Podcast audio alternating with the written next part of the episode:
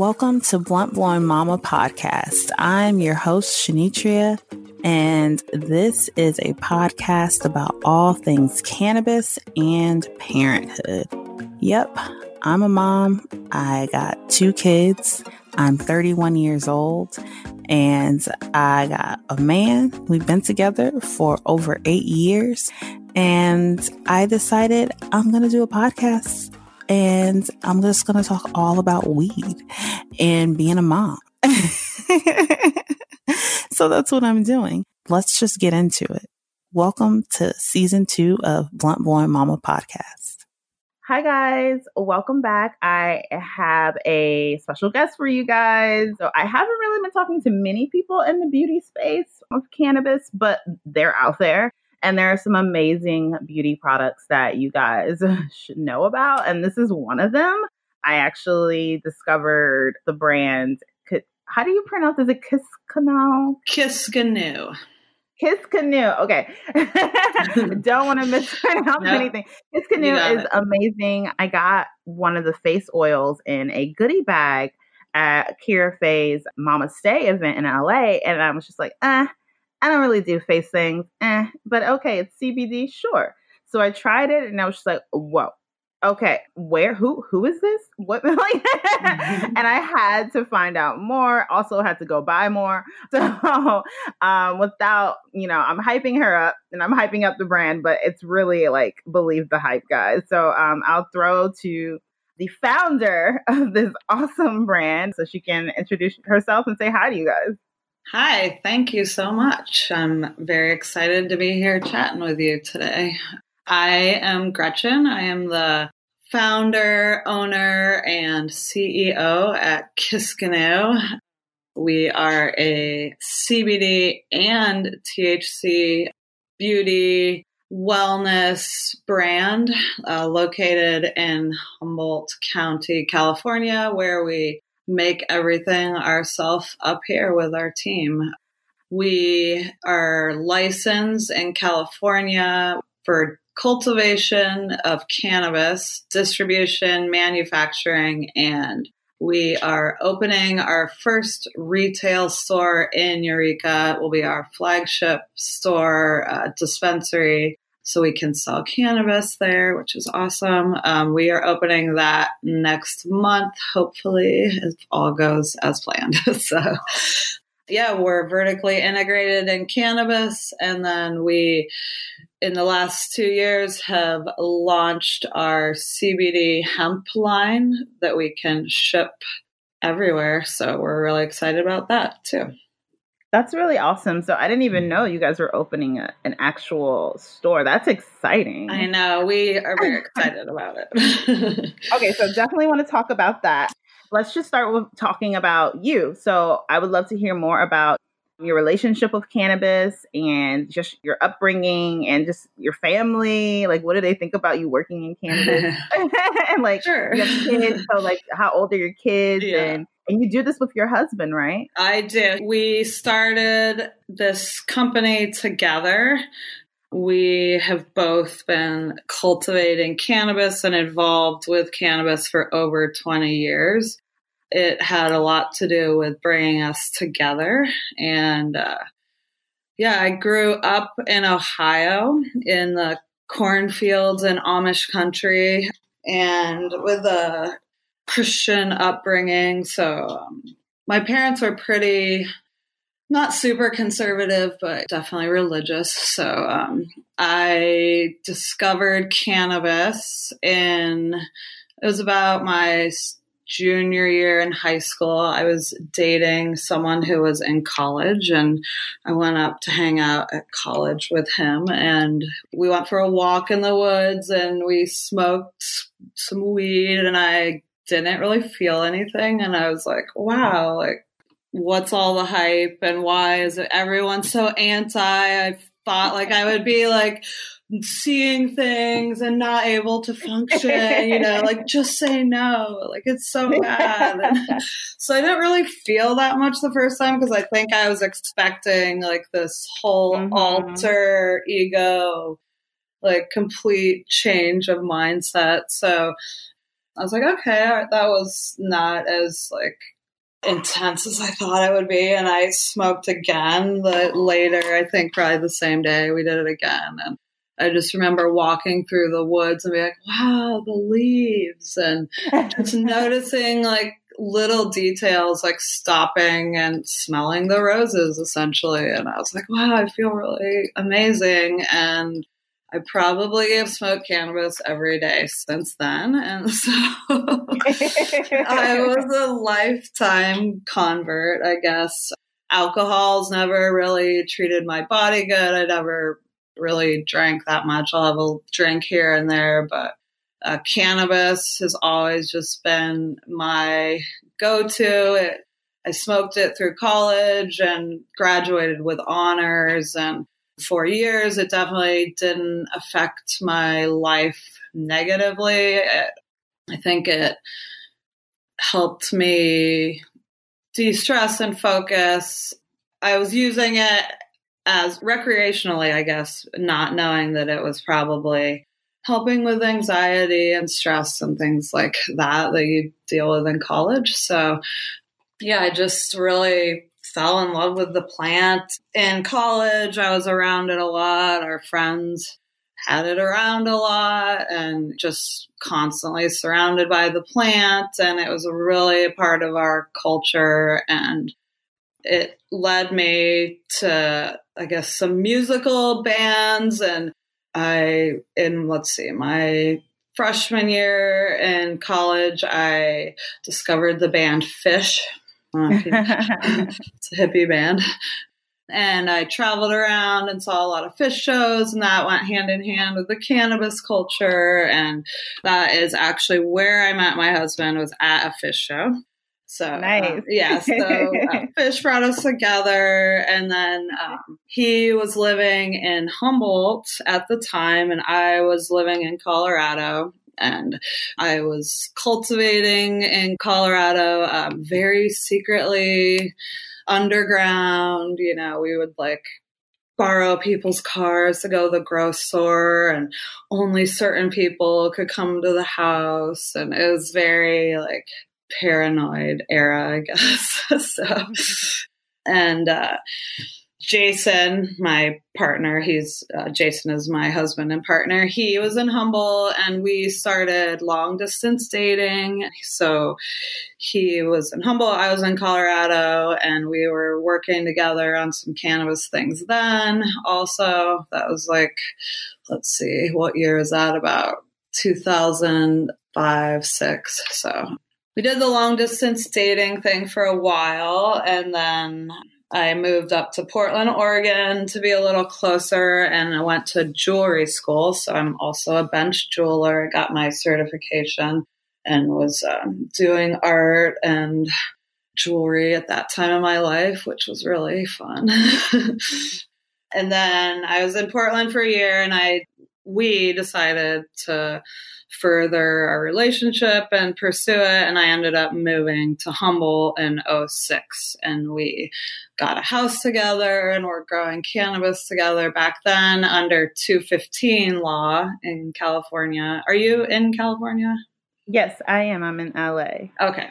So yeah, there's the 215 law, which was basically like medical cannabis was legal, but mm-hmm. it was you had to have your medical card, and it was a very gray area, like 99 plants, but you could gather other people's scripts, and so we were doing that at that time, and um, a few we did that for a few years, and then we ended up purchasing a piece of land in Kneeland, which is in Humboldt, with a partner, and we were cultivating on our farm for about five years. And then the laws changed again when Prop uh, 64 came on, and uh, we basically followed all the laws and brought our farm up to compliance in 2015 we started that and at that time we formed our brand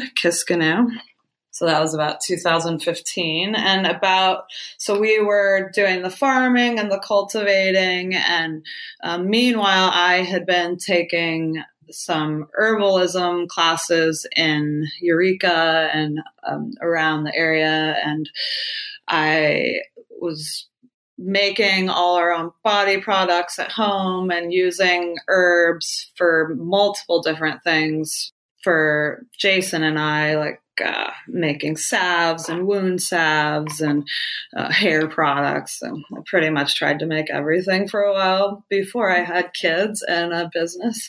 So um, through the good old days. Um, but anyways, and I became a certified herbalist up here through uh, Jane Bothwell and Rosemary Gladstar's herbalism program. So I have a double certification in that and then in herbalism. And then i attended a cannabis conference here in arcata and i met a wonderful woman wendy reed who uh, has a cannabis california healing institute in uh, boonville california. And she has a cannabis therapy consulting program. So mm-hmm. I met her there and I was like super interested in this program. So I talked to her and ended up signing up for the program.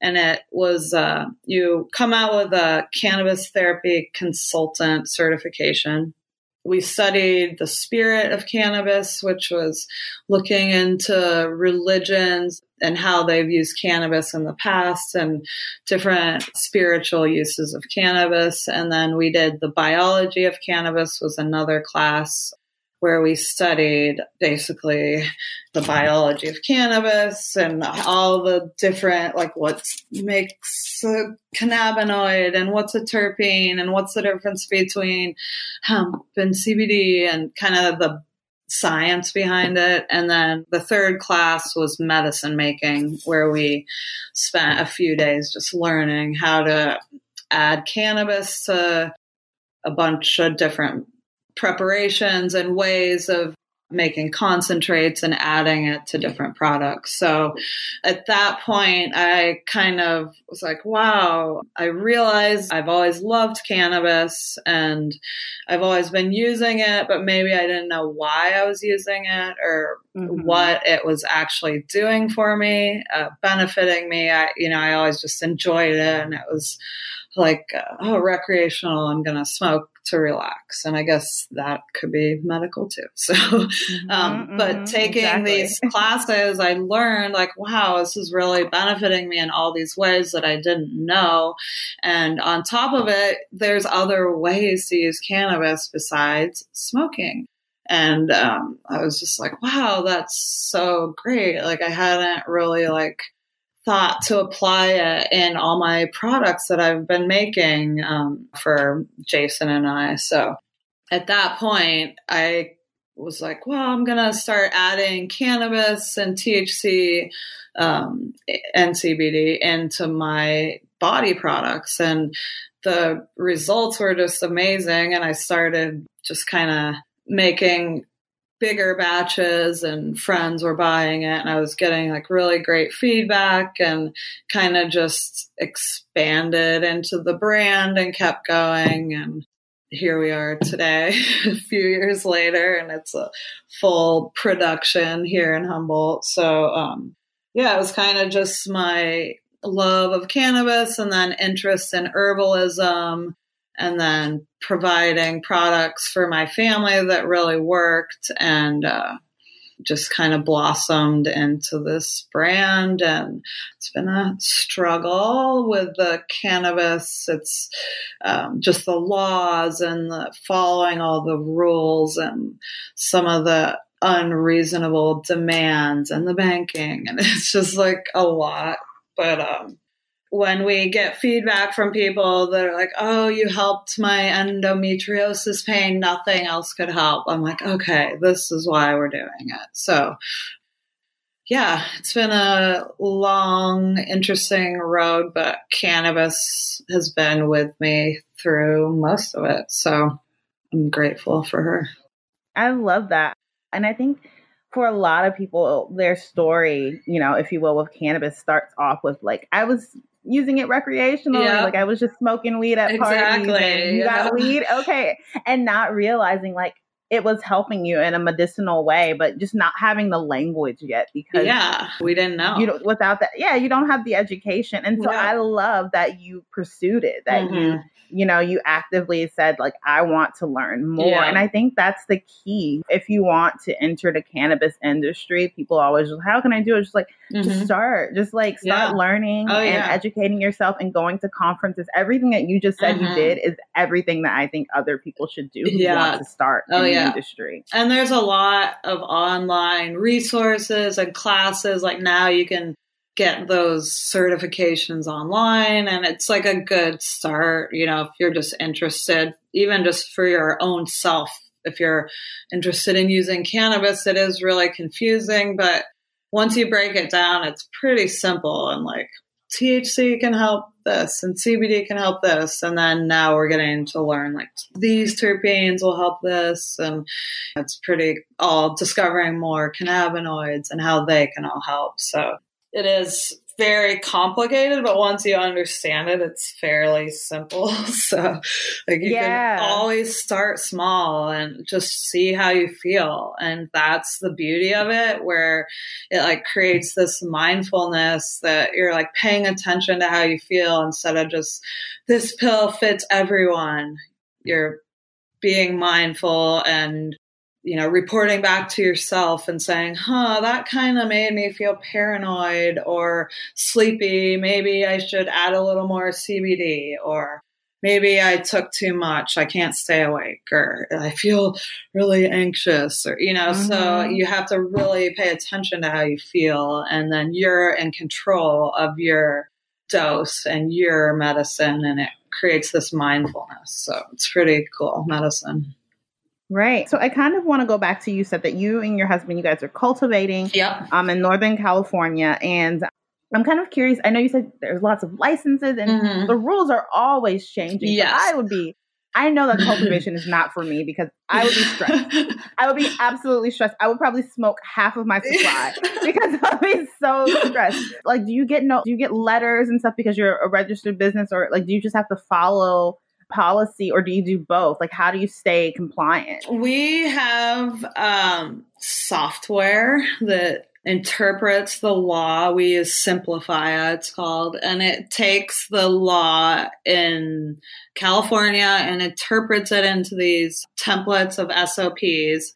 So we can go through and basically check the list and make sure we're doing everything. But it's a lot and you do still get letters like we just got a letter um, something about our permit and my husband luckily looked into it because they were wrong and they were trying to charge us all this money and if we hadn't looked mm. into it and fought it we probably would have just paid it and yeah it's just lost money exactly things like that they were trying to charge us a thousand dollars for our application fee, even though we've already got our license. We're like, how, why do we have to apply if we already have our license? They're like, you're right. right. You don't have to pay that thousand dollars. So it's just constant back and forth and realizing that the people you're working with don't know much more than anyone else, and everyone you talk to says something different. So it mm. takes a lot of follow up and persistence. But we have done this whole process of,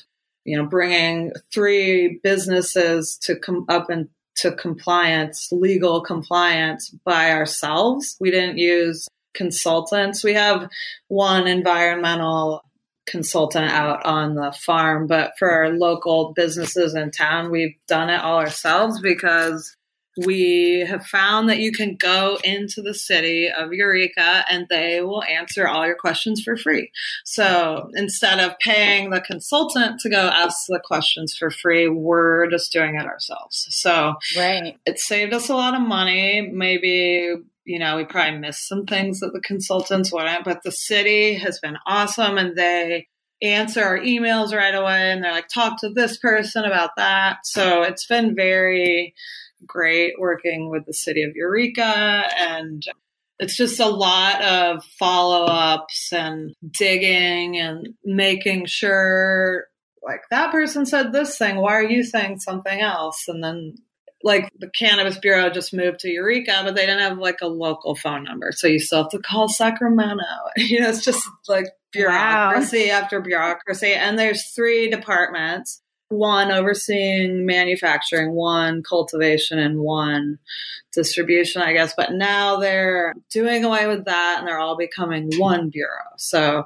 it's like starting over, you know, they'll probably change all the laws again. So it's really been hard. And uh, one of our hardest challenges has been the packaging because there's all these laws and then there's not a lot of options for like child resistant packaging and then it's all plastic for and products exactly for beauty and flower like it all has wow. to be sealed and so we're stuck with all this plastic packaging which is absolutely like against our brand guidelines oh, so, yeah yeah that's been really frustrating to like, and so you have to use that kind of packaging. You can't. There's no way to. around. Exactly. Like you can't just use a paper, a cardboard box. You have to have like the little button that makes it hard to open, and it's all available.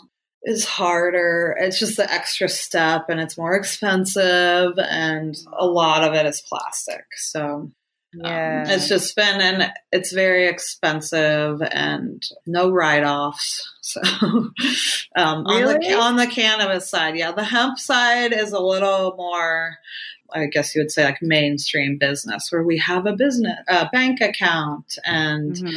um, are able to sell online. But even that today, we got a message from QuickBooks and they're like, yeah, you can't process payments on QuickBooks. So now we because of hemp. So now we have to like figure out a way to invoice people and then connect that to QuickBooks. So it's just, oh. you know, always a little trickier, which coming from the cannabis industry probably helps us because we've learned to do things a little right. differently always to stay alive. Right. So this is so fascinating because I think you're one of the. I did talk to um, someone who is a cultivator who, but she only deals with CBD. Mm-hmm. So like her problems are probably a little bit different. Yeah, yeah. She has a um, larger um, farm and less. Yeah, rules. she does. Yeah, yeah. yeah. She did say that you know it's a lot to get. I think she was more focused on like the money and getting investors. Yeah, exactly. Really yeah, yeah, yeah. Yeah, with hemp, I think a lot of it's like way more large scale. Like our farm is not very big. It's uh, mm-hmm. only 10,000 square feet. So compared oh, to the really? acres and acres of farm. Yeah, it, I thought you would say like a couple acres. No, it's super small because what uh, traditionally in Humboldt, the cultivators have been out hiding in the hills. So you aren't like in town on the flat land.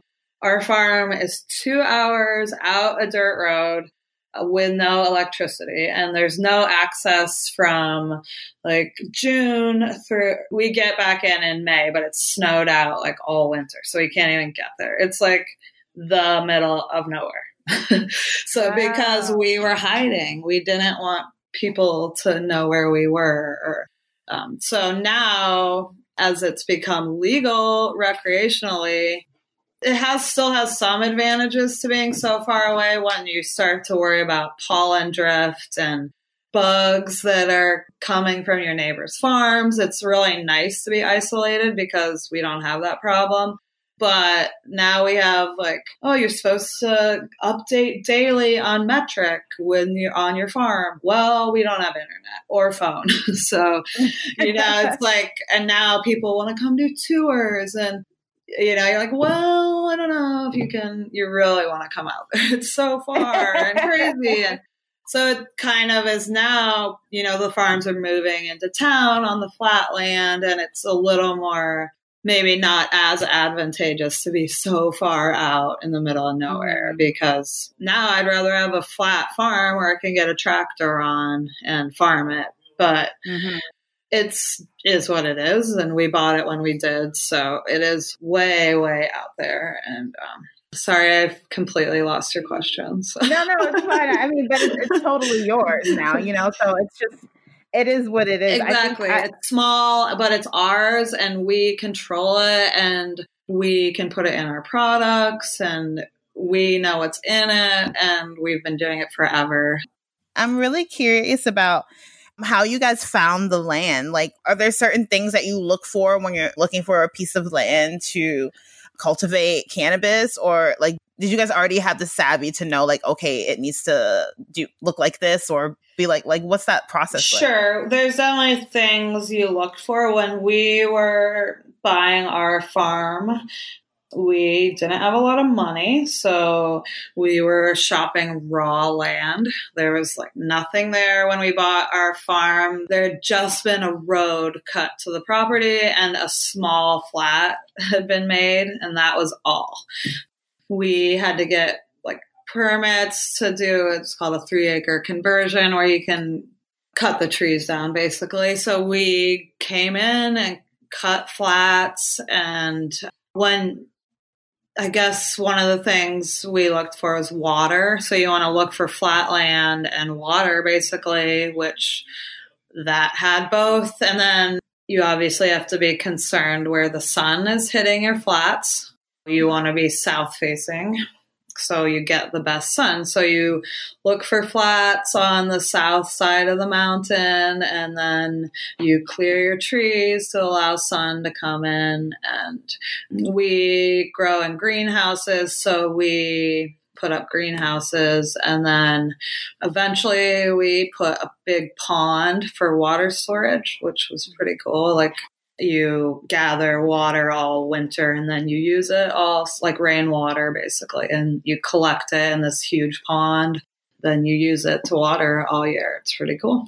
That's um, kind of cool. yeah it is really cool. Um, actually if you were interested in seeing our farm we had a half hour um, video episode on growing exposed on the high times website but they did a farm tour so you That's can, cool. Yeah. So if you want to see what our farm looked like, you can check it out on there. So how long did all of that take? Like building the greenhouse, um, doing the farm, like cutting sure. down the trees, getting yeah. the permits. Like yeah. how long? Well, some of it we were doing pre permits because it was 215 so mm-hmm.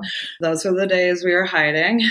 Um, but as the laws changed they had like more permits like the three acre conversion and all these water permits. Like we ended up drilling a well and a pond because you have to show where your water is coming from and then they come and they inspect it and they're like, oh, your slope is too great, and your water, your soil is going to drain into the creek, and you got to put wattles up. And they come and tell you everything. And they, the county, where that's Humboldt County, we work with, they also, everyone's learning, so they send you notices and like, you have this much time to come into compliance. So they're not, they're reasonable unless you're not reasonable is what we've found. Like if we go in and work with them they have worked with us and given us what we asked. So they're people too and they don't know these new laws or they don't know anything about cannabis most of them. So when you go in and explain and describe your problem or like that won't work this way if they can if it's legal they will work with you on it yeah it's been a very back and forth process but um we did a lot of our initial work when we bought our property and like bare bones it. Like we put up the greenhouses ourselves and then just we, you and your husband? Well, him and his partner. Oh, okay. I actually uh, was. I'm not the farmer, really. I was home holding it down with the family. So um, I'm the herbalist and product maker, and kind of the I created the brand, if you will. I have the right. I have the vision, and he's he's the executor. Exactly. he's like the quarterback. exactly. exactly. So we work well together. That's awesome. Yeah. I love hearing that. I love when like couples work in cannabis mm-hmm. together and yeah. consume together. Yeah. just it feels much better when your yeah. partner is in it with you. Yeah, I have like all the great grand ideas. Like, let's do this, and isn't let's make buy the most expensive, beautiful packaging. And he's like, no, this is how much it costs. We won't make money, and so we like meet in the middle most of the time. I love that. Okay, yeah. so you guys got the land, you got the farm, right? So we did a lot of work at the beginning, and then about three years later, when the laws changed, we did we put a lot more money into it and if you don't mind like roughly like how much did everything like permits land all together cost and like how much of that came out of your own pocket and how much did you guys get from investors or family or friends we're 100% self-funded Oh, that's awesome. Yeah, totally. Congratulations. And mostly because of our farm and because we've been doing it so long. So mm-hmm. We have taken a few small personal loans here and there as we were opening our building and stuff. So we have had some help from like smaller personal loans that we've mostly paid back and are paying back. But we are mostly self funded. We actually had two farms. We had one that we owned by ourselves and then one with a partner and we ended up selling one farm at the right time um, two years ago i guess now. Like right when there's this big like everyone was trying to scoop up farms and Humboldt we got in right at got out, I guess, at the right time and mm-hmm. sold one of our farms.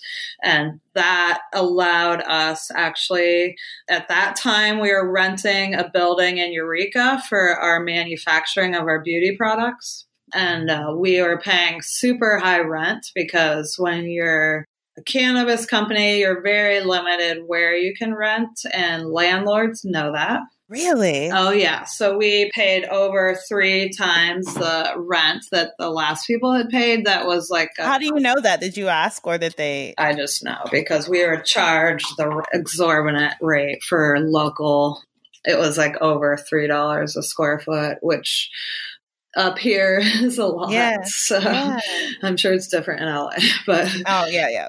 um, anyways, we were paying a lot for a really small building, and we were just trying to make it work. And at that time, we were luckily on a month to month lease, and oh, good. Yeah, the building next door came up for sale, so we were like, oh, we just sold our farm and this building next door went for sale. And on top of it, the people selling it didn't realize it was in the cannabis zone. So oh, um, we got a really good deal on it. So we like scooped it up really fast. We're like told our agent, like, don't mention cannabis, like, because mm-hmm the cannabis buildings were going for like 800,000 and up, which in Eureka, yeah, like for these little buildings and little warehouses, people knew that they had this like, because you can only grow and manufacture in certain zones. So if you're selling a building in that zone, it's more valuable right now. So, wow. anyways, the owners didn't know that it was a used car lot and they just were selling it. I think their business wasn't going well. So they just put it up for sale and we grabbed it before they figured out it was in the cannabis zone. so we moved next door and paid like a third of the rent. so, but it took us about a year to remodel the building to make it able to use for cannabis because there's all these rules like initially it was just one big room in the building. We're like, oh, great, we'll just manufacture in here. And then they're like, no, you need a separate entrance and it has to be handicap accessible and ADA. And so and the stuff the state told you guys you had to do. Yeah, exactly. To get our license. Oh so, my gosh. Yeah. and beyond that, locally, if you change your building, you have to bring it up to every current code. So mm. that meant if you do any remodeling, you have to make sure like ADA is all compliant. So we had to basically remodel the whole building and the parking lot, which was very expensive. What? I know you have to have like a certain percent of grade and yeah, we spent like forty thousand dollars on ADA parking, basically. On so, just the parking lot. Yeah, on just the parking, and it's like this huge empty parking lot, and so everyone like is right welcome. Is crazy. everyone of any ability is welcome at our dispensary. So, so okay, so you're the building that you guys bought. You're yes. manufacturing, yeah, exactly your products there, and it's going to be the dispensary exactly, eventually. and we distribute out of there. So it's this super small building, and we have a distribution room, and then most of it is manufacturing, and then we have a super small little front retail room. We are like, we might as well sell our own products and oh, yeah. cut out the middleman. And we're yeah. literally on the highway. So with a huge parking lot, we're like, we might as well we don't have to pay any extra rent. We'll just turn the super small room into make it work for you. Exactly. And if it's successful, we'll expand it and right. just see if it works. So we're really not like what's the worst that could happen? You have exactly. Why not? exactly.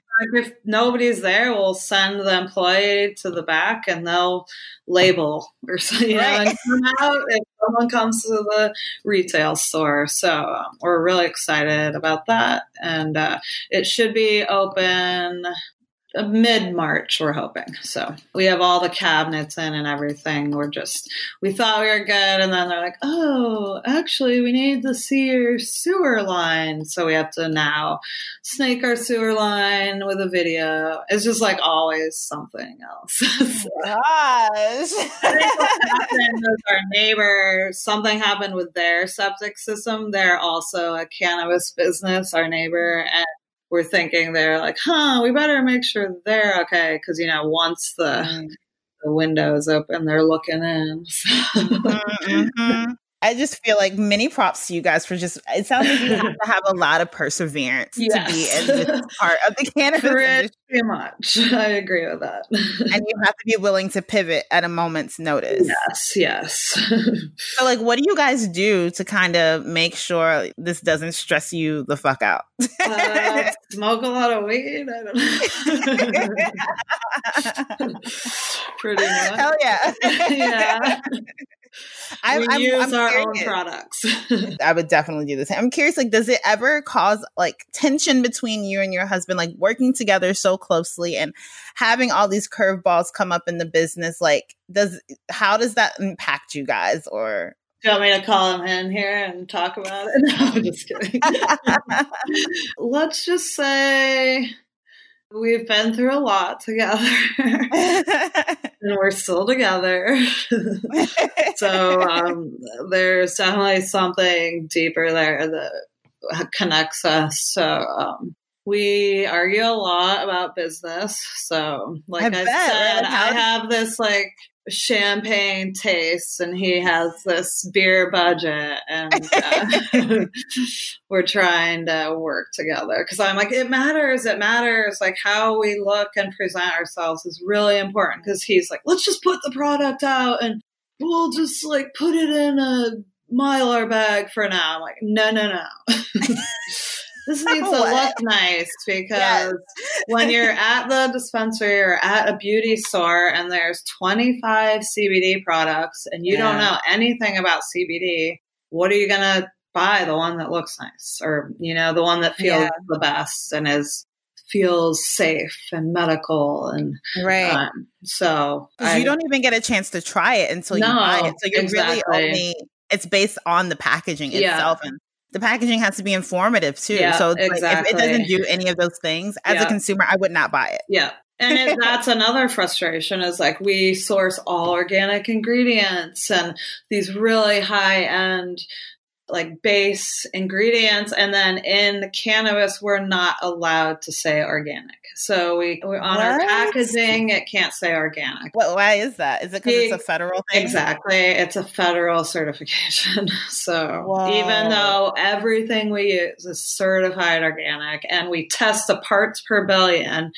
it is safer than organic. We have bought organic inputs from renowned organic stores and they have failed testing. So ours is safer than organic. So, wow. well, you can't say that on the packaging. so that's so, it's just another. I, I know that. it's so frustrating. So many. It makes me love your products even more now. But like, I hate that I wasn't able to know that off the bat. Exactly, you know? because I would look for that in a product. Right. Like, why yeah, isn't it organic? So absolutely. Okay, so you started messing around with making products for you and your husband. Yep, yep. Um, you're giving it to your family and friends. Like, hey, try it. You're getting good feedback, which is always a positive sign. What made you decide? Let's take this to the next level and start producing it and selling it in mm-hmm. dispensaries and online. Yeah like I was kind of touching on before, we had the farm, and in 2015, we launched our brand, Kiskanu.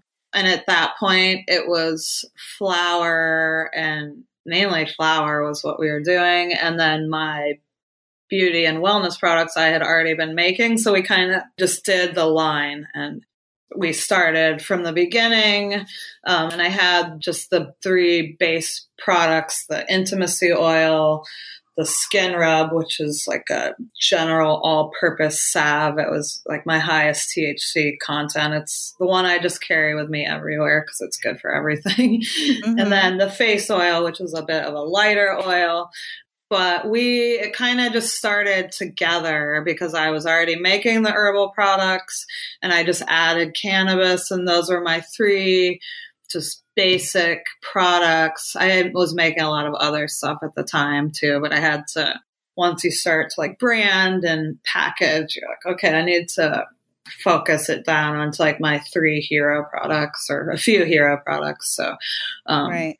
They, they were kind of there from the beginning, at which point we were going towards one cultivation license and we thought we'd be able to just make products on the farm was our initial idea as we would have you know we'd grow out there and then we'd have our little workshop where we're making all our products and um, but then, as the laws developed, you have this company without laws.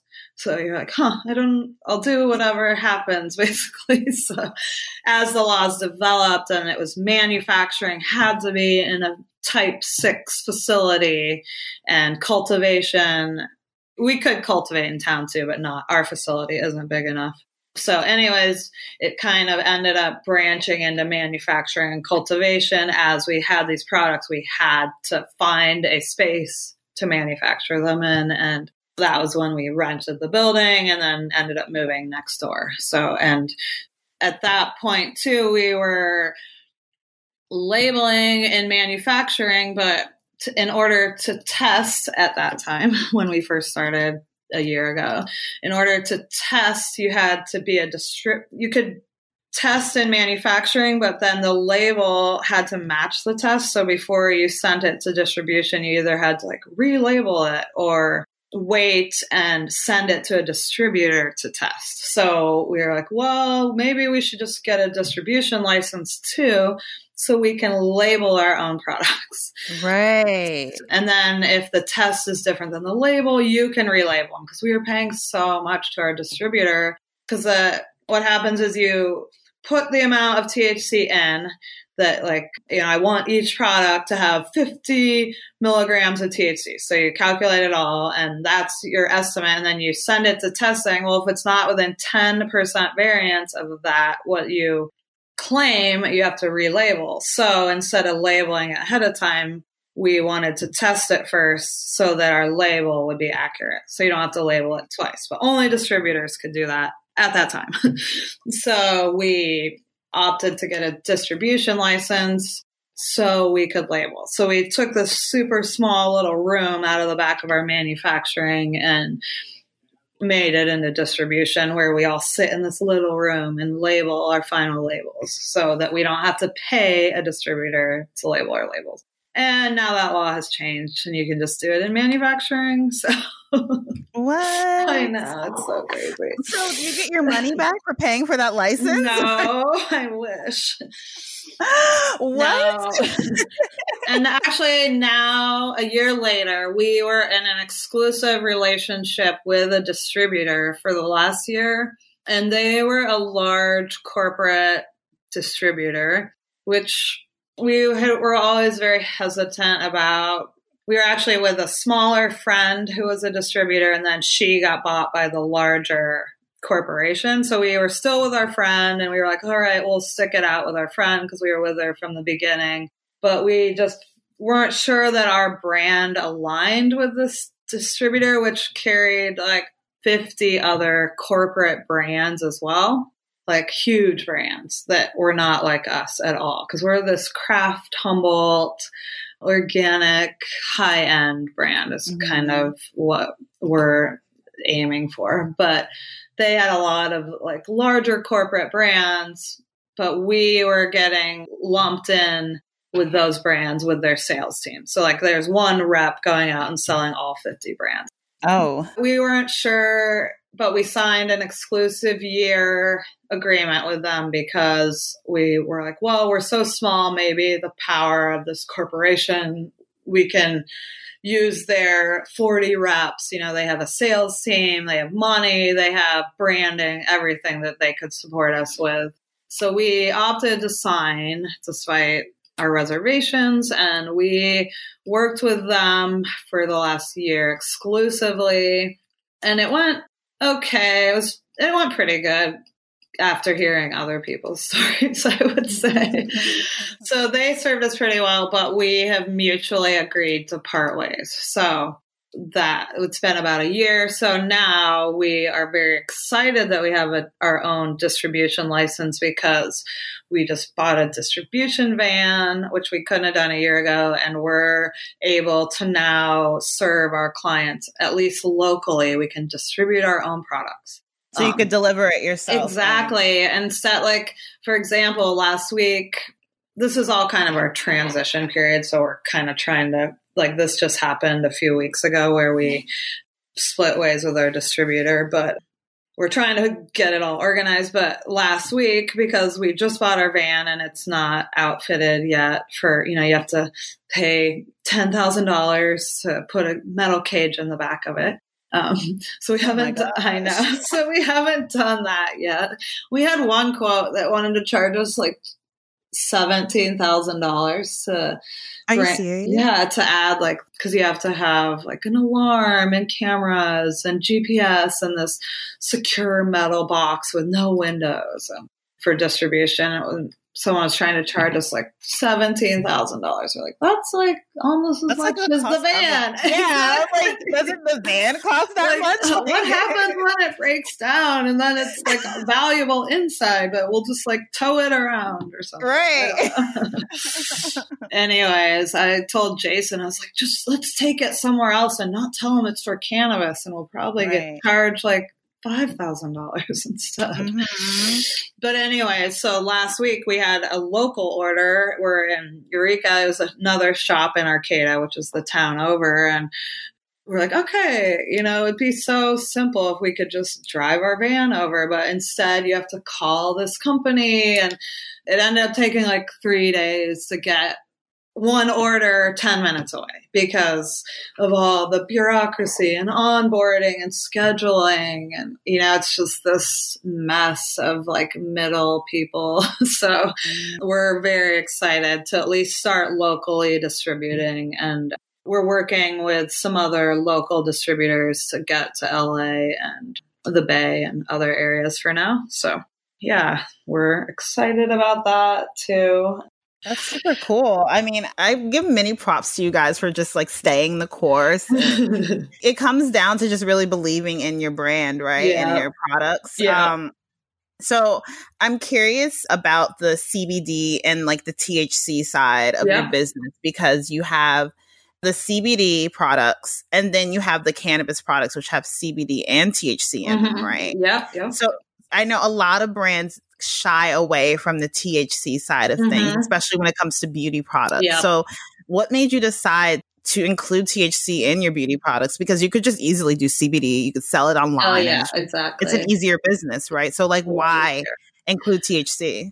I guess because we were just doing that 1st mm-hmm. You know, that's where we came from. I was making all the THC products and already and had our facility and we're manufacturing it all and we're in dispensaries already. And that is what we believe in. So um, your flower was in dispensaries already, Exactly. Right? Yeah. For years. Yeah. Even before it was recreational, we were in under the medical. So yeah, and our products as well. So we were actually on the medical market, our products, our beauty line before, and then we were off the market for a year, which is when we launched our CBD line. And then it took us a year to get back to dispensaries after, you know, buying the building and remodeling and getting our license. So mm-hmm. um, we were in dispensaries under medical law okay. for flower and products. So i guess probably we're opposite of a lot of people where we yeah. started in cannabis and then we had this year where we couldn't sell our products because our facility wasn't legal yet. So we are like okay well we have all this equipment uh, and we're just waiting for our license and people were emailing us and saying, "Can you ship? Can you ship?" And we're like, "No, we can't ship." so that is what led to our hemp line just people asking and being able to ship it and also i would say i had a very a shift in mindset about cbd i was very like anti hemp for a while really why yeah, because we thought cannabis was the way and CBD from cannabis was the way and hemp mm-hmm. was not as good. But after educating myself more, when you really break it down on like a scientific molecular level, CBD is CBD. Like you can't take CBD from hemp and CBD from cannabis, for example, if you're just looking at the CBD and there's nothing to distinguish them. So it's more, in my opinion, like what else is in the product? Like, is it a full plant extract or is it just isolated hemp or CBD?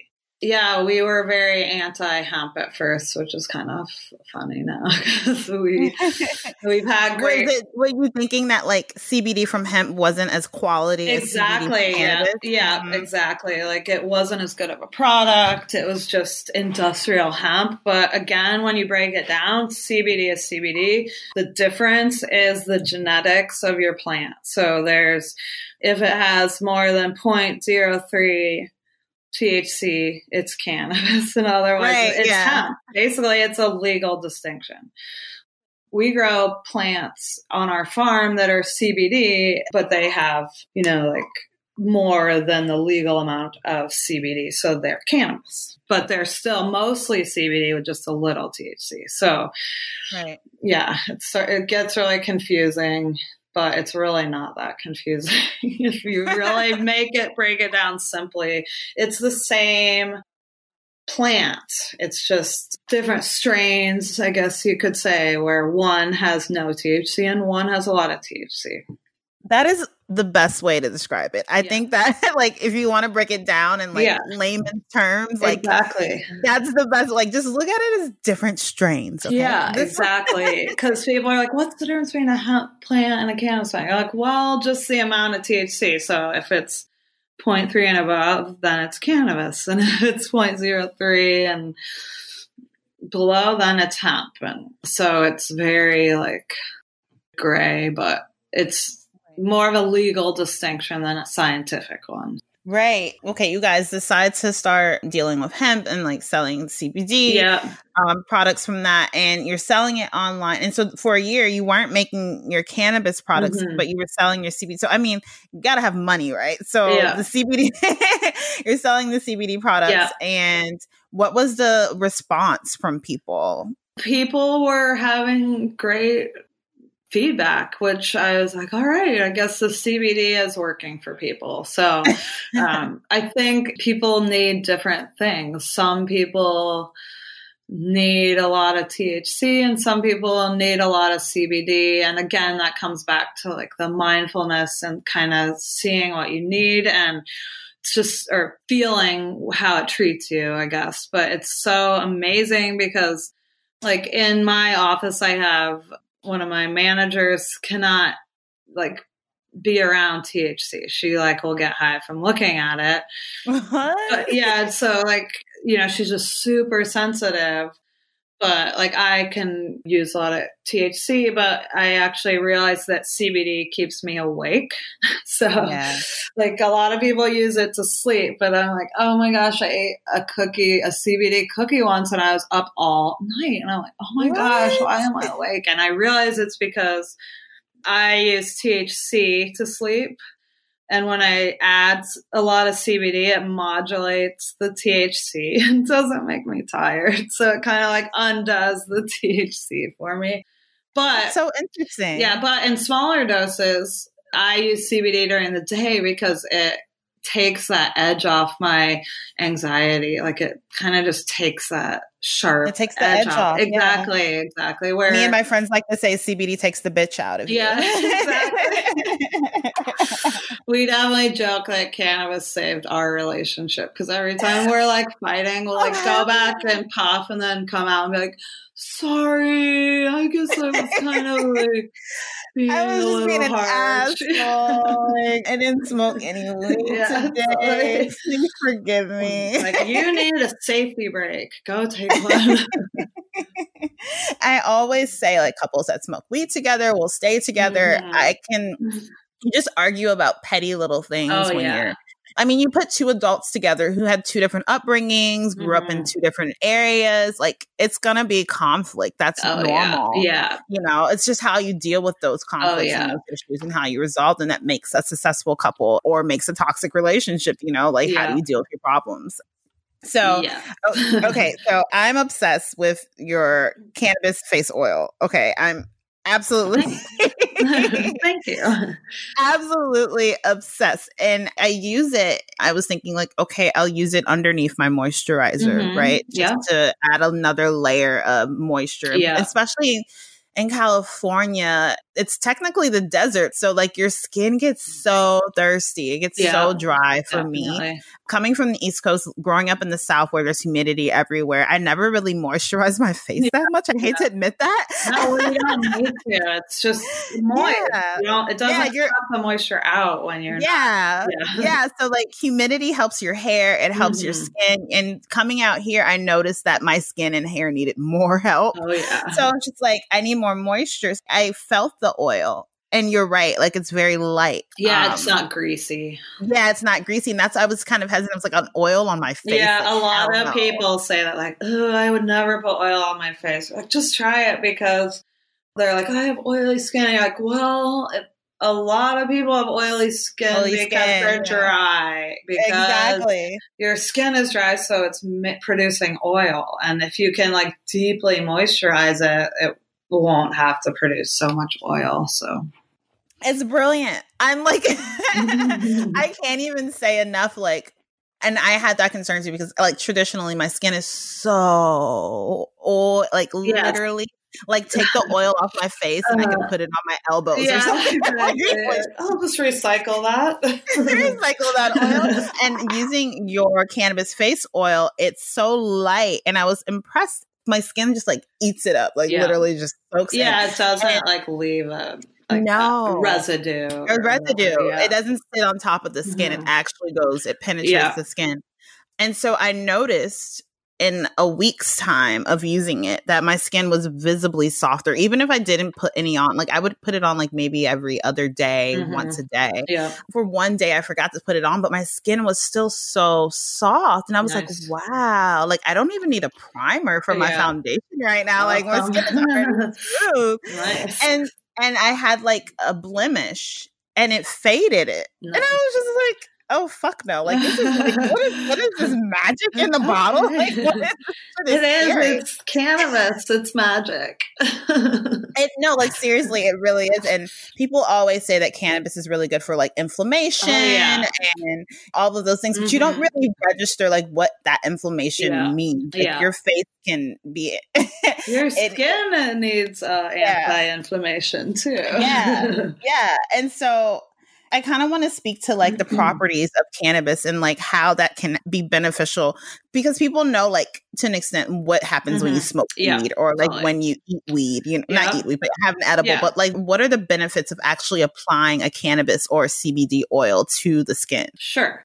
One thing that makes it really beneficial for people like my employee who is very sensitive to THC is often people can tolerate it a little better topically. So if you like are really sensitive to smoking, if it, you know, you get paranoid or anxious from smoking, uh, topically is a great option because you can benefit from like muscle relaxation if you have muscle spasms, um, pain relief. We use it for sore feet and sore backs, and we do back rubs at night.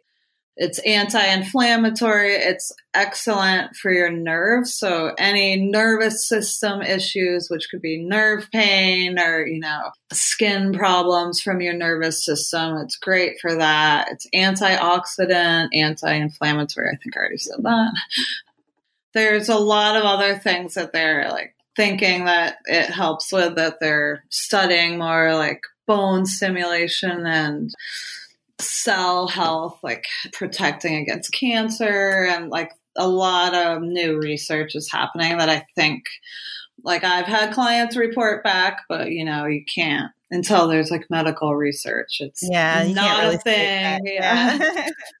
Like, but yeah, I want to say that it gets rid of blemishes, but I can't I say that. Like, well, I had a huge brown, like uh, I got it after I was pregnant. One of those like sunspots on my cheek. Yeah, and I use the face oil every day, and it's really. I'm not like a big product person. I just do like toner and face oil pretty much. Mm-hmm. I'm very simple, but it got like kind of irritated one day and I randomly had a dermatologist appointment the next day and it was kind of red and I was like, oh, something's going on with this big sunspot on my face and he's like, well, just watch it and if anything happens, like call. He said it didn't look too bad or weird or mm-hmm. anything, but within a week the redness had faded and the sunspot was gone and I went back, just using your face oil, right? Yeah, just using the face oil. And I went back like for my next year appointment, and he was like, "Oh, did we remove that blemish?" I was like, "No, it went away." Would you say my my cannabis face oil? He was like, eh, "Okay," but uh, did he buy it, or was he just like, oh, okay. "Yeah," he was just kind of like, "Okay, whatever." You know. but he was like, "Oh, I must have removed that," and I'm like, "No, you didn't." so I don't know if it was my cannabis face oil, but I don't can't say that it wasn't either. So yeah, and I think that that would be the beauty of being able to study the plant more is yeah. really being able to understand how it can help in all of its oh, forms oh, yeah. because I'm telling you, I'm like, yeah. it got rid of the oh, blemish. Oh, yeah. And then I had a nasty ingrown mm-hmm. on my chin. Oh yeah. And it was like disgusting. It was like three dimensional. It looked like, like oh, a big ass blackhead. Great. great. Thanks for tweezing my face. like, why are you on my face? Could and be so my I leg was, that I could hide. Yeah, right. Like and I was using your oil. I've been using it for about, I don't know, like a couple of months now. And it's fucking gone. Like I've been using the same face wash, mm-hmm. um, which is like a Boscia face wash. Yeah. Um, like the charcoal one, and I mm-hmm. use like this really expensive moisturizer yep. that's like $60. Yep. Okay. Shit's expensive. And I've been yep. using that and I don't use a toner and I do that every day, mm-hmm. and I noticed a slight difference and it was helping me. Yeah. But once I started integrating your face oil into mm-hmm. my routine, I was yeah. like, oh shit, game changer. Yeah. and like the ingrown went away. And like I was able to like tweeze the hair out. This is so nice. gross, guys. I was able to tweeze the hair out. And like it's not. And now it's just like a little dark spot and it's starting to slowly fade. And I'm only using your face oil in my same routine. I just yeah. integrated your oil and yeah. I think that they will find that it's like antibacterial and will be effective in treating things like staph and MRSA. And I've had clients use it for psoriasis and oh, like skin infections. I had one yeah. person that had uh, really bad eczema and they were using my skin rub actually on their face because that's even like a deeper moisturizer. So, oh, I should um, try um, that they're, one. they're like loyal to the skin rub for their eczema on their face. So, mm-hmm. um, I think that as science catches up to client testimonials, we will see that it's antibacterial and, you know, antimicrobial and antifungal and all these things. And I also think they'll find specific terpenes work. Like one will be antibacterial and you can like concentrate that down a little more and make products like uh, wound healing products and things mm-hmm. like that. So but yeah. it's another tricky thing right now is you can't claim any health benefits. Because, can't make any, yeah. Because nothing has been studied. So you're like, there's no benefits. In fact, on ours, because you're in California, I'm sure you've seen the Prop 65, I think it is. I get sometimes get the Prop positions mixed up, but the uh, cancer warning that's on everything. Yeah, it's on everything. It's oh on my God. Like there's a cancer warning. There's a pregnant women shouldn't use exactly. this warning. Everywhere you I'm go. Like, I'm pregnant California. and I'm using yeah, this shit. Exactly. I don't know what the fuck you guys are talking about, but I'm using yeah, it. But it stinks because myrcene is a terpene in cannabis, a naturally occurring terpene. It's also found in hops and grapefruit and like a bunch of foods. But because of that and we have to put this Prop 65 warning that says this product can cause reproductive health issues oh, and yeah, cancer. Yeah. and we've definitely had a few people that have returned it because they're like, "Oh, I bought this online and I'm in Virginia and yours it says it's gonna give me cancer." I even asked my doctor and he says he doesn't know about it. And I'm like, "Listen, this is cleaner than your food because this has been tested a parts per billion with trust me it's cleaner than your organic food. So yeah it kind of stinks. And i think how that, do you combat that? Like do you mm-hmm. educate people? Do you we put do. it on we, your website? yeah our tests are all on our website. We test everything on our hemp side the same way we test our cannabis side, which is the most strict, stringent testing standards in the world, or at least in the country that I know of, um, to parts per billion. So this is super microscopic, like. you know, if you think about a billion parts and it has to pass like, you know, it can't be more than like 10 parts of the billion. So, or, mm-hmm. you know, each one has its standard. So we've had many or certified organic inputs that we've bought to put in our products fail, and we've had to source these clean products. It's very been very difficult. So not only is our cannabis being held to this higher standard, but also everything else we put into it. Where if you were to test your other organic beauty products, you would see pesticides and metals and all sorts of things because we're seeing that in the products that we're buying to put in our organic products that are certified organic. So when people are really? like, yeah, this isn't safe, I'm like, yes, it is. Trust me. this is the safest thing that you will buy all year. so. I noticed, and this is why I knew that this was going to be a legit product because I noticed in your face oil you use jojoba oil, mm-hmm. And I fucking love jojoba oil. I swear by it. I, I swear to God, I put that shit on my uh-huh. skin. I put uh-huh. that shit in my hair. Yeah, and argon. Argon is another and argan. One that's like and when I saw best. that, I was yeah. like, "Oh, they're not playing around. Yeah. Like these are like." and it is certified organic. So just so that's you know, That's awesome. That's awesome, and it smells good. And you're yeah. not putting any like additional. No, nothing. It's only organic essential oils and like real plant. Essentially, essential oils are terpenes. So right. um, when you think about it like that, terpenes are the essential oils of the cannabis plant. So that is what you're, when you smell it, it's the plant's defense against predators and deer and gophers is this strong scent, this mm-hmm. terpene that it puts out. It's essential oil. So when so you start beautiful. thinking about other plants like lavender, you're adding lavender essential oil. It's the same as this linalool that you're finding in cannabis terpenes. So It's pretty cool. I love the science yeah. I need to dive more into yeah. Okay, so I, I won't hold you much longer. I just have like a couple more questions. Yeah. I'm really curious as to like on your packaging, it says like cannabis or it'll say like CBD mm-hmm. um, hemp. Mm-hmm. Does that mean that like you're just taking the whole flower and like turning it into oil or like how does that work and you put it in or are you taking like certain terpenes from the plant and then putting it in your beauty products or like how does that sure it's a little different on both sides so i'll talk about the cannabis side first when we started making our products. We grew the flower. We had our little CO2 extractor machine and we put our flower into the machine and it, it turned out this concentrated CO2 whole plant went in whole then the full plant extract concentrate comes out. We'd put that in our beauty products.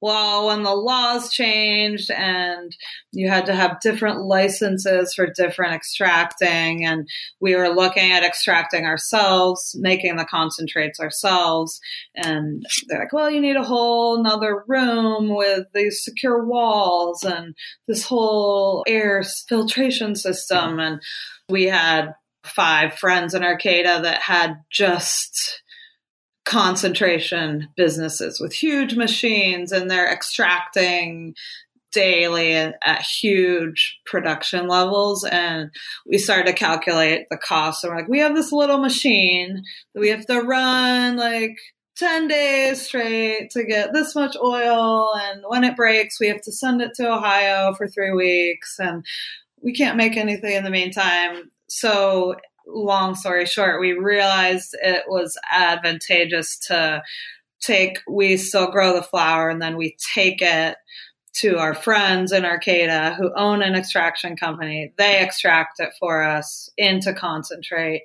They give it back to us in jars of concentrated oil and then we make the products with that. So um, ah. it just didn't make sense cost wise for us to also extract ourselves when there's these companies that are doing it because at huge mass quantities right. and levels. They have the huge machines. They run it in like two hours you know the whole thing where we're like 10 days later we got it you know so that is one of the steps that we outsource of the actual extracting. And we're very happy we did that because there's at some point you're like we can't do everything ourselves. So um, yeah. um, they have the equipment the knowledge the money they have all of it and they make a great product. They still use our flower and return it to us. So and then because our farm is pretty small once we run through all our concentrate from our farm we have a deep network of local farmers that we source their flower or local concentrate. So, which is all tested to parts per billion. So it's all super clean and safe. And then we get it back and put it into our products.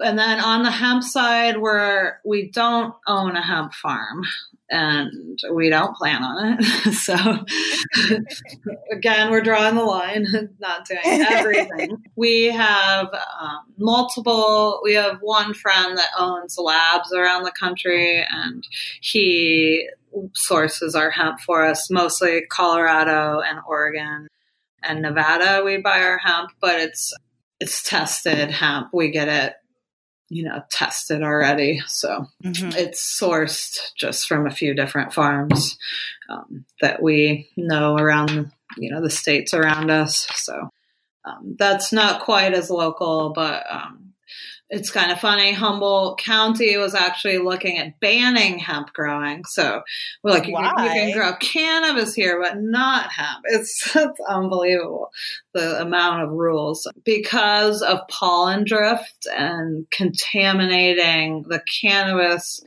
genetics with hemp genetics. Interesting. Yeah, so it's like backwards because most places you can you know, it's easier to grow hemp. So hemp, yeah. Um, and actually, I think that that ruling just came out like last week, and I'm embarrassed to say I can't remember which way they went because I'm not a hemp farmer in California or in Humboldt, I guess. So.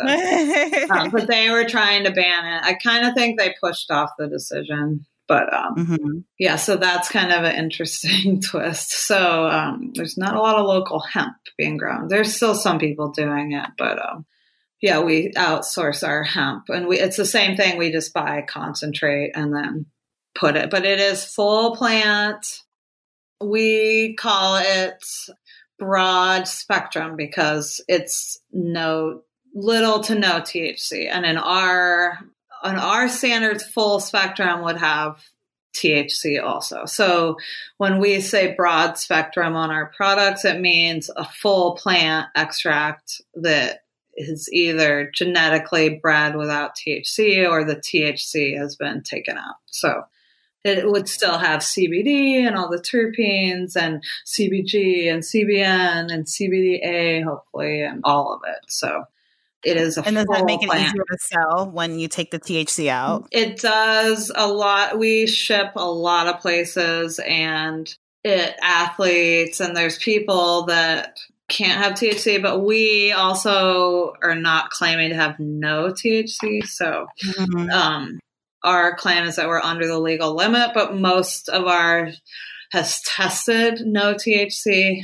So it's very minimal amounts of THC and all well below the 0.03 limit. So I would never want to say, unless I was using an isolate, maybe that there's no THC because if you're an athlete trying to attend the Olympics and you use my product and there's a trace amount of THC, I don't want to be the one that ruins your career. So yeah.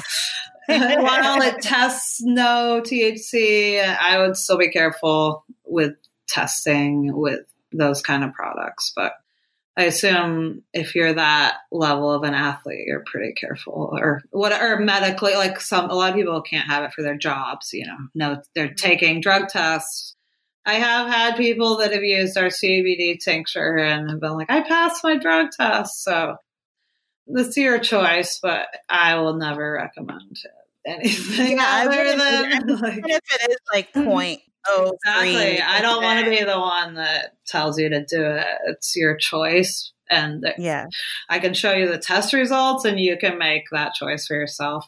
But is 0.03% enough to fail a drug mm, test? Like 0.03% I don't know.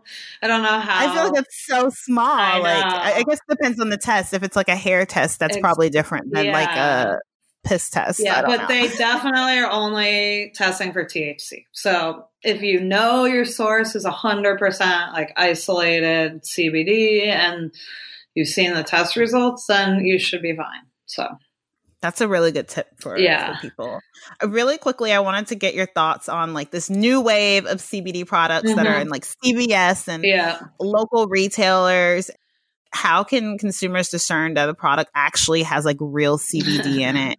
yeah, you have to, I guess, know your brand and trust your brand because even like anyone could put out a test result and, you know, say one thing or so I guess you just have to know your brand. I would definitely trust a lot of the brands that come from cannabis because they're used to dealing in these very, very stringent guidelines. And if they can pass cannabis tests, then you know it's very, very clean. So that is one way of knowing.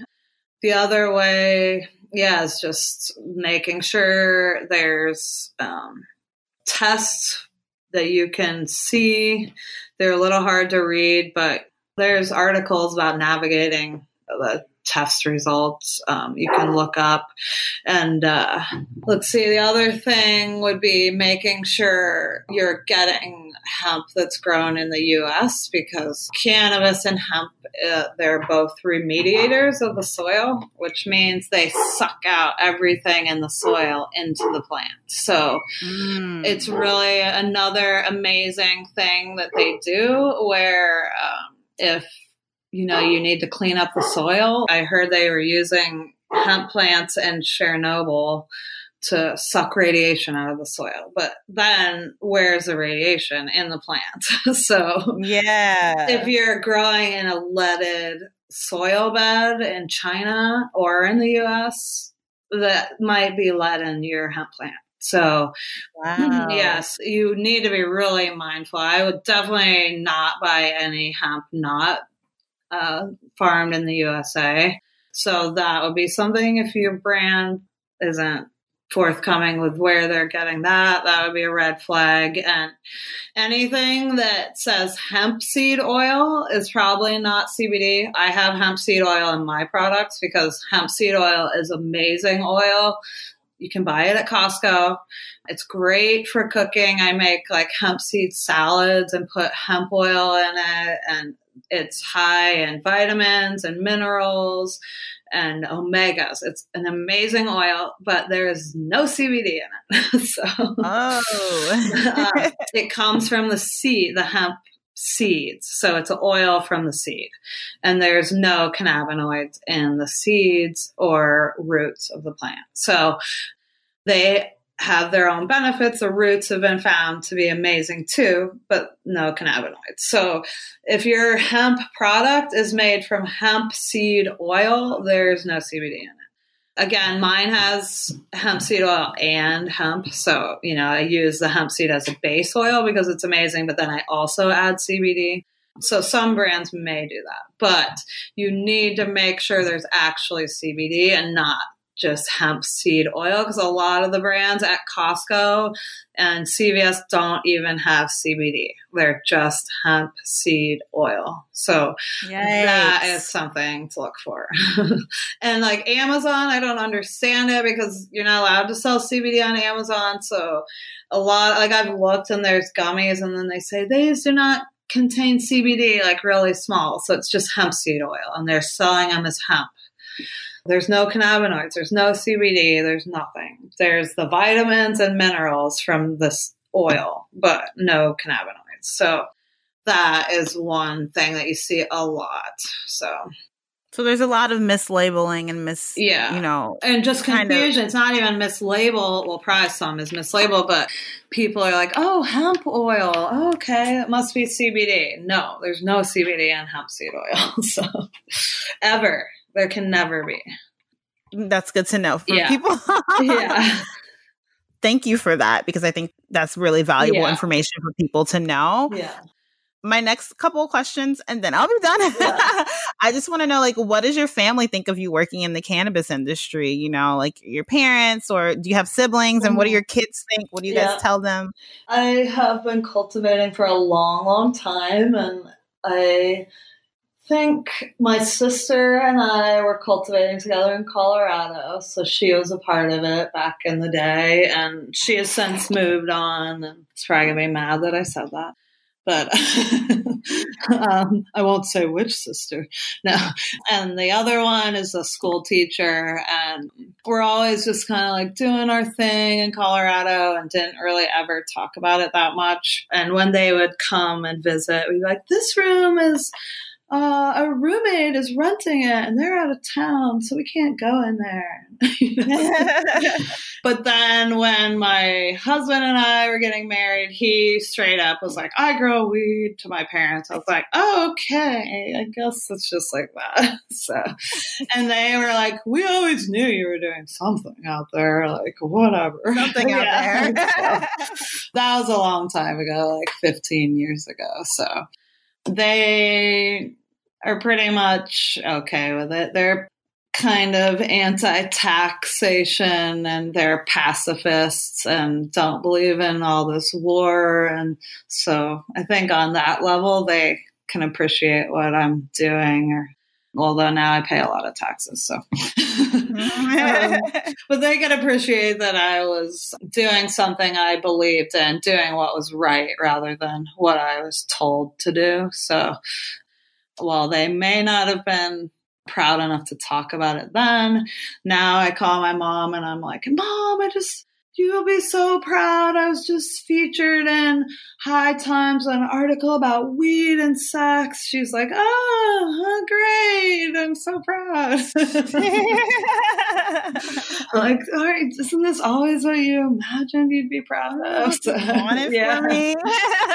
um, so they're pretty okay about it at this point, especially now that it's legal. Uh, my husband, Jason's family was a little more like, mm, that's not legal. We're not as into that. And now they're all using the CBD products and they're like all about it. And a lot of it had to do with the laws, but now they're a little more comfortable. So, yeah, they're pretty.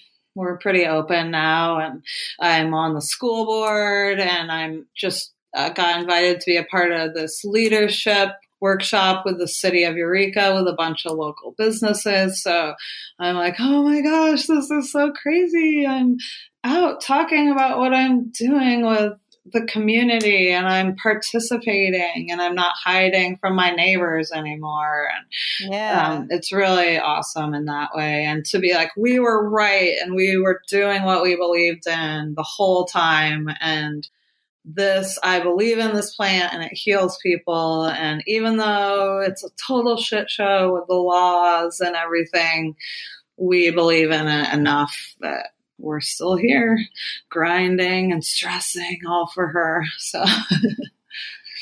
but she's a beautiful, beautiful, beautiful woman. I yeah. love Candace. she's been there for me always. she's amazing. Yeah. So, okay, you guys have a family. Yeah. What do you tell your kids about weed? Do they know what you guys do? Do they know that you smoke weed? Mm-hmm. Like, what's that like? Or what do you plan to tell them? Sure. I have a son and a daughter. They are 10 and 12, and they. Okay, so they're big kids. They they're big. They get it. they know everything when they were younger and it was a little more like we were in the medical line and you know we're like oh we don't want them talking about it with the teachers as much. Um, but we still brought them to our farm and they're like why do you grow under the roof? Why are you you know asking funny. Questions about like why do you put a roof over it? Like the greenhouse. Like, don't you want yeah where's the tomatoes? Um, yeah, we've all they've grew up on our farm. They've been around the plant. They are in the fields. They're a part of it. We just didn't lie. We tell them we smoke and we're like when you're ready to when you're older and your brain is developed you come talk to us and we'll help you and if you have any questions yeah, ask us and they see us partake. We're, we feel it's no different than drinking alcohol and we don't hide that from our kids. So we try to, you know, do things that we believe in and we believe in that and we don't hide it from our kids. So they have been, they grew up around it and know they're like, no, that's CBD, and you know they they don't know what they're talking about, but like I'll be using something and resin. My that's my son. He'll say something, and my daughter will be like, oh, that's that's CBD. It's fine, or you know, so they think they know a little bit. Um, it's pretty funny, but yeah, we've always just been honest and also we're in a community where like every like our school probably half the parents were growers. So when our friend's son told the teacher, My dad grows flowers that you smoke in, in kindergarten or in first grade, which he did, the assistant just told my friend, she, she was like, Oh, I just want to let you know what your son was telling people. so it's kind of like now people are, you know, coming out as it's becoming legal. I'm on the school board. I had to go to the principal and say, oh, like I was nervous. I felt like a little like high schooler going to the principal or the superintendent. It's a small school district. There's just our school in the district. So mm-hmm. I was like, I just want to let you know that I'm involved in cannabis. And, uh, you know, I was like all nervous. like, what was like, the reaction? I was in trouble with the superintendent. He was like, "Oh, that's fine." He like literally nothing. He's like, "Okay," because I just we had like some cases coming up where we were being asked as a school board to sign off on these permits because you cannot cultivate within 600 feet of a school bus and mm. our school bus was in 600 feet so they were asking us to sign off and i was like i'm totally gonna get called out like at some point here on this in this group. So i just like confessed basically. And and now it's just whatever it's legal what can now i it's not a thing exactly yeah. so yeah he was just like okay thanks for letting me know i have no problems with the industry or anything and that it never even came up in the end, we didn't have to sign or anything. I don't know what happened. Anyways, it's been interesting on that level. So, um, but we're now open and just we are who we are. The first time my picture was printed in a magazine with a full size article, you know, about our products and our farm, I literally didn't sleep all night. I was like, oh. were you oh. nervous? I, yeah, it stressed me out because you know you've been hiding for twenty years, and like we every year on the farm we'd get the call like there's a convoy going up the road, and we're high, you know, hiding everything, and just the stress. You didn't want to go to jail. No, right? exactly. People are like running off into the woods to hide, and luckily we never got into any trouble. So most of our friends did. A lot of people did. And it, it ended up mostly people, like not many people. Well, I shouldn't say. I know people that went to jail. So I don't know. Is that kind of like unfair to an extent yeah. that like a few years ago people yeah, were going to jail exactly. for growing and now people can do it legally. Uh, yeah. What is, uh, it's that's kind of it's like, hard it's because a lot of the people that are put in the time and went to jail uh, don't have their farms anymore because they couldn't deal with legalization. And now, like the corporate, huge corporations with money have the huge operations that are able to stick through it the first four years and lose money. And it's a lot for a small brand. So, and a lot of these yeah. farmers don't know business. They were out in the hills, not keeping records. They're good farmers. They grow amazing weed, but they don't know how to get a permit. And they, I had friends that paid twenty four thousand dollars for consultants to get a farm what? permit, and then that's not even no, and then the con, no, that's not even paying for the permits. That's just to have them help you get it, and then the company like failed in the middle and left everyone hanging. It's like story after story like that of the like little farmers that put in the time and are really have the green thumb that aren't you know making it and who know about the plant exactly. they've been out the there for 20 years. They know how to grow. They just don't know how to navigate the system. So we've lost a lot of people like that unfortunately. And i think that that's another reason you just need to know your brand because when you're looking at this is a plant and when you grow it on 40 acres it will not be the same as a small craft grow where someone's out there attending and putting energy into those plants so it's a plant that responds to people and yeah. input so if yeah. you know you're just barely doing what it needs it won't the product won't be as good. So buying craft and smart supporting the small brands is really important. So I'm so glad you said that. I think that's so important and people I often say it because I hate the big ass brands yeah. that have the Apple store dispensaries. Yeah, exactly. Like, there are people who are in jail or who mm-hmm. went to mm-hmm. jail over this plant. Yeah. There are, you know, black and brown communities yeah. that are disenfranchised oh, because of it. And, you know, and then you're charging like $65 for an eighth. I and know. it's just like what the actual fuck do you think you're doing? Yeah, like- it's, it's hard, and it's hard for us too because we have to charge that much because you got to we compete, sell it for fifteen dollars and they mark it up to sixty five, and the distributor takes thirty percent, and the packaging is more expensive, and there's no you know, write us on and on. So um, it's just uh, pretty. The taxation is it's overtaxed, and there's too few stores. We need to get more stores, so there's less. I mean, there's like 500 stores in California. That's crazy. There needs to be more. People need to get medicine cheaper, and yeah. Um, Absolutely. And but I mean if it's costing you a grip to actually get it to the point where you can actually legally sell it. Exactly. And a dispensary, yeah. Know, and testing. You gotta make a profit. Testing. It costs six hundred dollars a test. So oh. yeah.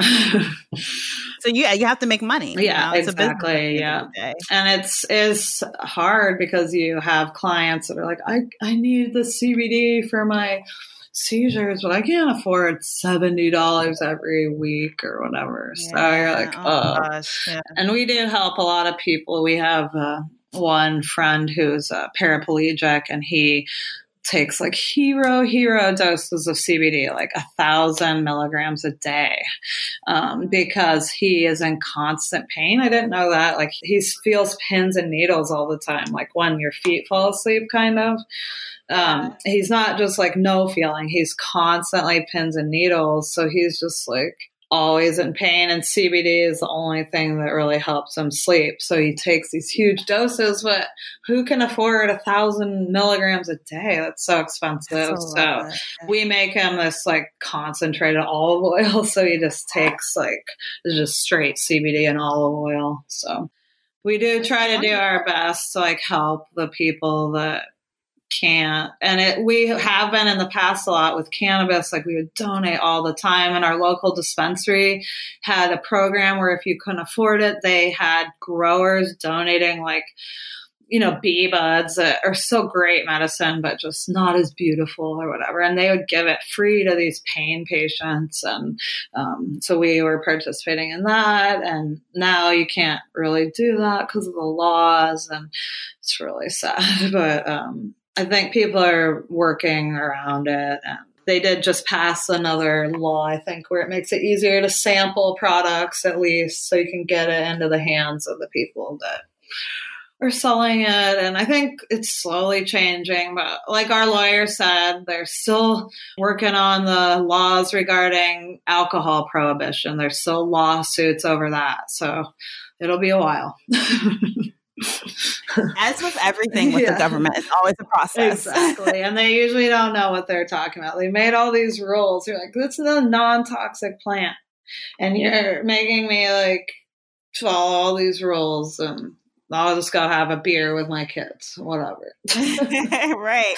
So, so, what's next for you guys? Like, hmm. what's next for the brand? You said you have the store, yeah. and, and, how can people get in touch with you and, sure. and find out more? Um, well, a great place is our website. We're at kiskanu.com, K I S K A N U, um, is our hemp site where you can order our hemp products.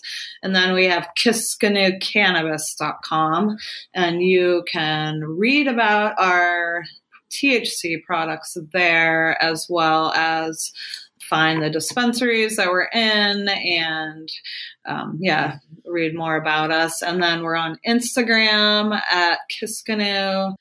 We're on Facebook a little, but I don't know, we don't do that as much. Um, and oh, what was your other question? Sorry, you said one other thing. Oh, what's next? oh, what's next? Thanks.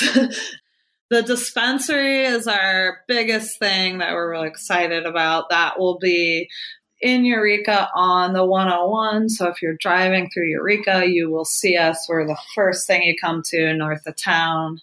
Um, and it will be a curated selection of products featuring Kiskanu, obviously, and then mostly products that I love. So um, things that I use and approve of, and we'll have edibles, concentrates, and then a, a wide variety of local flower with a focus on sun-grown flower and. Uh, drinks. We'll have, you know, whatever people want, we'll carry. But um, I'm definitely trying to keep it, you know, organic and local and um, really quality products, like a nicely curated selection. So um, we're doing that. We're going to the Luxury Meets Cannabis conference in New York again.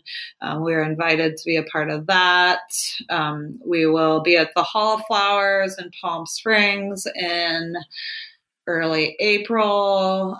We have a few new products we're launching. We're looking to work with some travel groups to get our products in some like in flight samplers, and then what else are we doing? Just putting out fires, I think. I'm here now. I, well, thank you so much for seriously all of your work, and your products are amazing. And I just wish all the best for you, seriously, because I'm going to be using this face oil until the end of time. Oh, thank you so much. I really appreciate it. And I do think if like once you try it, you'll like it. So everyone just try it. And I love yes. feedback and I love to hear from people. And um, we love to educate. And if anyone wants information or anything, I'm a cannabis therapy consultant and I'm very educated about how to use cannabis and using it medically and lots of creative ways to use cannabis. So um, I think there's a way that she can help most people. So, um, yeah. Yeah, you're so right. I mean, thank you for, so much for speaking with me and for sharing your story and for being so open. I think people are really gonna they're gonna love this. Oh, I really appreciate you having me and taking the time to listen and learn more about Kiskanu. Yes, yes, yes, guys, check them out. No, like seriously, check out Kiskanu right now. Thank you. Bye, everyone. Thanks for listening. Thank you guys for listening to another episode of Blunt Blowing Mama podcast. This is season two. I am so happy to be bringing this to you guys. I hope you enjoyed this episode and I can't wait for you guys to hear next week's episode, which will be airing next Thursday. Yeah. if you like what you're hearing, then you should definitely share this podcast with a friend, with a cousin, with a family member. and if you really feeling it, you know, if you like it, then you should leave a review on it. if you like it, then you should leave a review on it. on Apple Podcasts. That is where you are able to rate and review this podcast if you enjoy it. I would love that. Thank you in advance if you are, which I know you are doing that. also follow Blunt Boy Mama on Instagram, follow Blunt Boy Mama on Twitter, follow BBM Clothing Line on Instagram, which is Blunt Blowing Mama merch. That's where you can shop it, buy it, cop it, tag me in it, tag BBM Clothing Line in it and get featured on Blunt Blowing Mama's page. Yeah check it out. You guys are already loving it, but I love it too. So like, of course you guys are to love it. I would not be giving y'all something that's like shit. It's not shit. It's the shit. It's dope. Some dope ass merch. So you should definitely check it out. And you can also like Blunt Blowing Mama on Facebook you can become a Blunt Boy Mama patron by clicking the link at the top of the page on bluntblowingmama.com backslash podcast. Y'all, you know I'm high. and once you do that, you'll see a link at the top of the page that says page that says click here to become a Blunt Blowing Mama patron. And there you can sign up and for as little as $2 and you can get up to three extra episodes of the podcast a month. You get shout outs here on the podcast. You will also get free merch. I mean, need I say more? You're able to communicate with me directly. Come on. So it's really, it's a good deal. And at the end of the day, you know that you're supporting a black woman's podcast, a black mom's podcast. And it means the world to me to have the support of the patrons that I do have. Thank you so much, you guys. And I appreciate all of you guys' support and everything and all the love and all the messages. I read them all. Um, so thank you so much for all of your support. Thank you for listening. Until next time, bye.